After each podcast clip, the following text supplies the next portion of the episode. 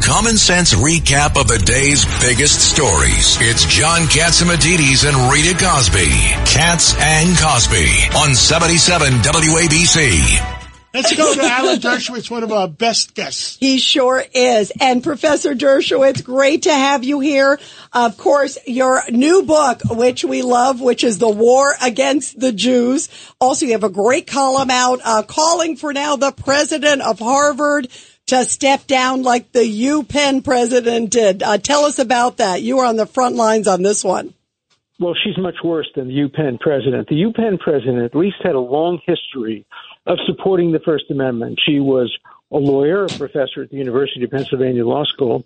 Claudine Gay, on the other hand, had a sordid record of the First Amendment. She was one of these microaggression DEI people who, if you look funny at somebody who was um, uh, black or who was gay or who was uh, transgender, uh, you could be fired. She discovered the First Amendment only after uh, um, October 7th. Uh, she's an October 7th First Amendment advocate. In other words, the First Amendment really comes alive to protect people who want to commit genocide against the Jews. And, and when you've just discovered the First Amendment uh, and finally apply it to a situation like that, which is beneath contempt and abominable, you know that she didn't do it because of the First Amendment. She did it because her heart wasn't in it. And now we have 700 Harvard professors pandering to her by calling on the school to keep her and to praise her and to promote her if you could possibly promote her. Um, uh, they're ignoring what the students uh, want. And what they're saying is don't listen to alumni. Uh, well, you know, alumni are as important part of the school as anything else. And, and Bill Ackman has written, you know, 10, 15 pages of, of, of substantive criticisms of Gay and these uh, pandering professors, the 700 of them, don't take on a single one of the arguments. They just say, no, no, keep her on because we don't want alumni to pressure us. We are the precious faculty. We decide everything, and you can't interfere in our running the university. Well, they've been mismanaging the university now for years. 97% of the faculty at Harvard uh, leans liberal. 3% identifies as conservative. You know, when the inmates are running the asylum, you really have to have a little bit of adult supervision from outside. So thank God for people like Bill Ackman and people like Leslie Wexner and others who have said that they're going to pull their funds if the school stops being a propaganda, it doesn't stop being a propaganda mill and starts being a real university. Yeah, absolutely. Professor Dershowitz, uh, Judge Weinberg has a question. And Alan, you uh, just wrote a very good article and you're pointing out it's not just the presidents of the universities and administrators, it's the ground up. It's the whole indoctrination memo that's going on that's been circulating for years and years and years, which is diversity, equity, and inclusion. Talk, talk about that. The opposite of real diversity. They don't want intellectual diversity. Three percent conservatives are not intellectual diversity. They don't want equality. They want equity instead of equality. Equity means that it's a microaggression, to quote Martin Luther King, and saying, I wish for a time when my children are judged not by the color of their skin, but by the content of their character. And inclusion expressly, expressly, according to the rules of the DEI, expressly excludes Jews and Asians. What kind of inclusion is that? It's a fraudulent notion. It is killing American universities, as is the creation of these specialized departments of black studies, of women's studies, of gay studies, Southeast Asian studies, Jewish studies. No, you go to school to learn how to think, not to cheer for one group or another. And what it does is it divides the students among groups. And when you have that kind of division, it's a zero sum game. And so if one group benefits, the other group doesn't benefit. Now we're in the position of benefiting certain groups to the disadvantage of, of other groups. And that's what leads to anti Semitism and anti Asian attitudes and anti Christian attitudes uh, and other bigoted uh, attitudes on universities. And uh, President Gay is the wrong person at the wrong time in the wrong job. And people ought to see that and ought to pick somebody on the merit, somebody who has a, a long history of academic success and credentials, not somebody who has come up through the DEA movement. DEI. I always say DEA because I think of the drug administration. but it's DEI movement, and you know the DEI movement is is the symbol that led you know, to her presidency, and it's failed, and it's failing, and it's destroying universities. It is. And it, it is. has to be dismantled it's along with shameful. along with her, along with her being taken out of the presidency. Alan, she this should is- resign the dignity. Yeah.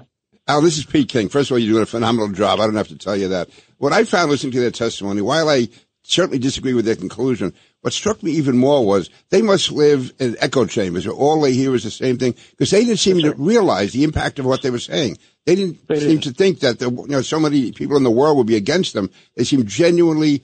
Mm-hmm. Genuinely you know, struck that the people would actually disagree because I don't think they've ever heard anybody disagree with them on this issue. Yeah, they had their That's little right. canned Look- look- lines, Pete. I agree. Yeah, the 700 law professors and professors immediately came to Right. their defense, not reflecting what the what many people associated with Harvard uh, really, really think. And so then they also got lawyered up. All three of the presidents got the same law firm, a good law firm. Uh, uh, uh, Cutler, Wil- the Wil- Wilmer, Wilmer Cutler and Pickering. Wilmer Cutler and Hale, yeah. Oh, yeah, right. And they they apparently just lawyered them up and gave them all kind of technical legal advice. They all use the same word: context, context, I mean, context. you shouldn't have to on an issue like that, which is so emotional, it's common so moral. sense. Yeah, I mean, Yeah. I mean, also they they they showed no never- moral outrage to what happened.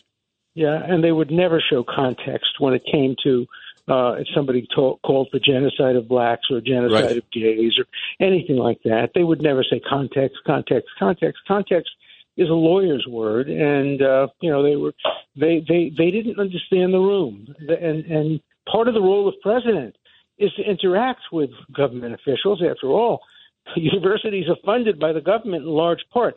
I mean, the two major sources of funding are the government and donors, alumni. And, you know, Larry Tribe gets on television today and says they should never listen. Universities should never listen to either alumni or the government. Duh. Where are you going to get your money from? Well, how are you going to run the universities? You're not going to run them based on tuition. You have to listen, at least listen, at least argue with them. Don't just say no if the alumni says it or if politicians say about it. It must be wrong. That's just elitism of the worst kind. Handling legal matters is stressful. So, let the law offices of Frank Bruno Jr. provide you with the insightful counsel you deserve. The law offices of Frank Bruno Jr. has successfully handled thousands of cases for 25 plus years. They focus on elder law and estate planning, but are equipped to navigate you through all stages of family law and divorce to real estate law and probate. The law offices of Frank Bruno. Call 718-418-5000 or visit them at frankbrunolaw.com. That's frankbrunolaw.com. Frank Bruno. He's your numero uno. Professor, I, I, last night me and Margot were bored, and we put on some old uh, shows called Jag, uh, the Judge Advocate. Remember that. Court. Remember, they were great shows. Yeah. And one show uh, shows right after 9-11, this general is speaking uh, to to this church in Tampa and starts ramping up that uh, it's a Christian church and the general is a Christian about the evil of uh, of the the Muslims. It's a it's a real devils, and they court they went to court martial the judge, Yeah. and and I mean, is this was this going on twenty four years ago? This when the show Well, was you know, free free speech for me, but not for thee, has been a common throughout American history. You know, uh, uh, John Adams loved free speech, and he defended the people who were the Boston Massacre, and then he comes into office and he passes the Alien and Sedition Act. Uh, you know, Lincoln Lincoln uh, suspends the writ of habeas corpus. It's as old as America. Hypocrisy and having a double standard. Uh, and and it's as old as universities. Yeah, I mean, it, it, it, I felt like I was watching uh, the show that that was made last week instead of 24 years ago. Right. Yeah. When I came to Harvard in 1964, we were told in no uncertain terms that no president of Harvard could ever be Jewish or Catholic. They had to be white Anglo-Saxon Protestants. Uh, we were told that no dean uh, could be Jewish. Uh, there were quota systems. Uh, you know, it goes back goes back way back in time. And then there was a golden age when people were picked on the merits, people like Larry Summers. And then Larry gets fired because he says something that's controversial about uh, women in mathematics. Um, what about the First Amendment there? None of these That was people, stupid None of these say. 700 people. None Yeah. of these 700 How do you compare that to the Holocaust? this said a word. Yeah. Unbelievable. Um, Professor Dershowitz, before we let you go, La- the other big question, news. last yeah. question. Big news today. Uh, this is the special counsel. Um, Jack Smith has asked the Supreme Court to immediately decide if Trump is immune, uh, has presidential immunity in the Jan 6 prosecution. This is a huge deal because he's circumventing Yeah. the appeals court. He clearly wants to have this trial happen in an election year. Uh, your reaction to this? Well, a, it's a bizarre result because normally you'd find the defendant making that application saying, I have immunity. I've never heard of a case where the prosecution comes in and says, give us a ruling that the defendant would be wrong if he sought immunity from the Supreme Court. It's so preliminary, but, you know, the Supreme Court may decide the case. I don't know. Uh, you know, as you all know, the goal of the special prosecutor has been to get a conviction before the election, and then it might be reversed after the election. Um, but he will have influenced the election, and that's why I think he wants to speed this up. He wants to make sure that the the defendant can't delay this trial by making motions and bringing it to the district court and then the court of appeals. I understand it, but it seems like more of a political move than a legal move. Yeah, that is for sure. Wow, what a what a mess that is. Uh, and and I, it is unusual that he's like trying to circumvent. It clearly seems like he wants this Oh, trial to happen Very during an election year. Oh, Donald I- I mean, the defendant who makes that application. Right, exactly. And it starts in March. So it's like, okay, we're trying to roadblock it so there could be a decision. What do you, I, I, real quick, do you think, Professor Dershowitz, that the Supreme Court is going to hear the case or what do you think they're going to do? If I had to, if- I can't make a prediction because I don't know what the minds of the Supreme Court are. But if I were a justice, I know I would not take the case. I would say let it go in its normal course of events. I don't think it's the kind of case that warrants skipping the Court of Appeals. Well, they, maybe they just want a decision before the election and use it to stir Yeah. things up. They do. They Yeah. do. Yeah, because the polling is showing if he, there's a conviction, a lot of Trump's voters are going to walk away from him. That's what the That's polling is showing. That's interesting. I didn't know that. That's interesting. And now you understand better why they want to get. And there'll be convictions. How do you not get a conviction? In Right, District of Columbia, Yeah, if with you have this judge- 91 counts. with, with this judge and the District of Columbia pool, The case. And the judge. And Right. Judge.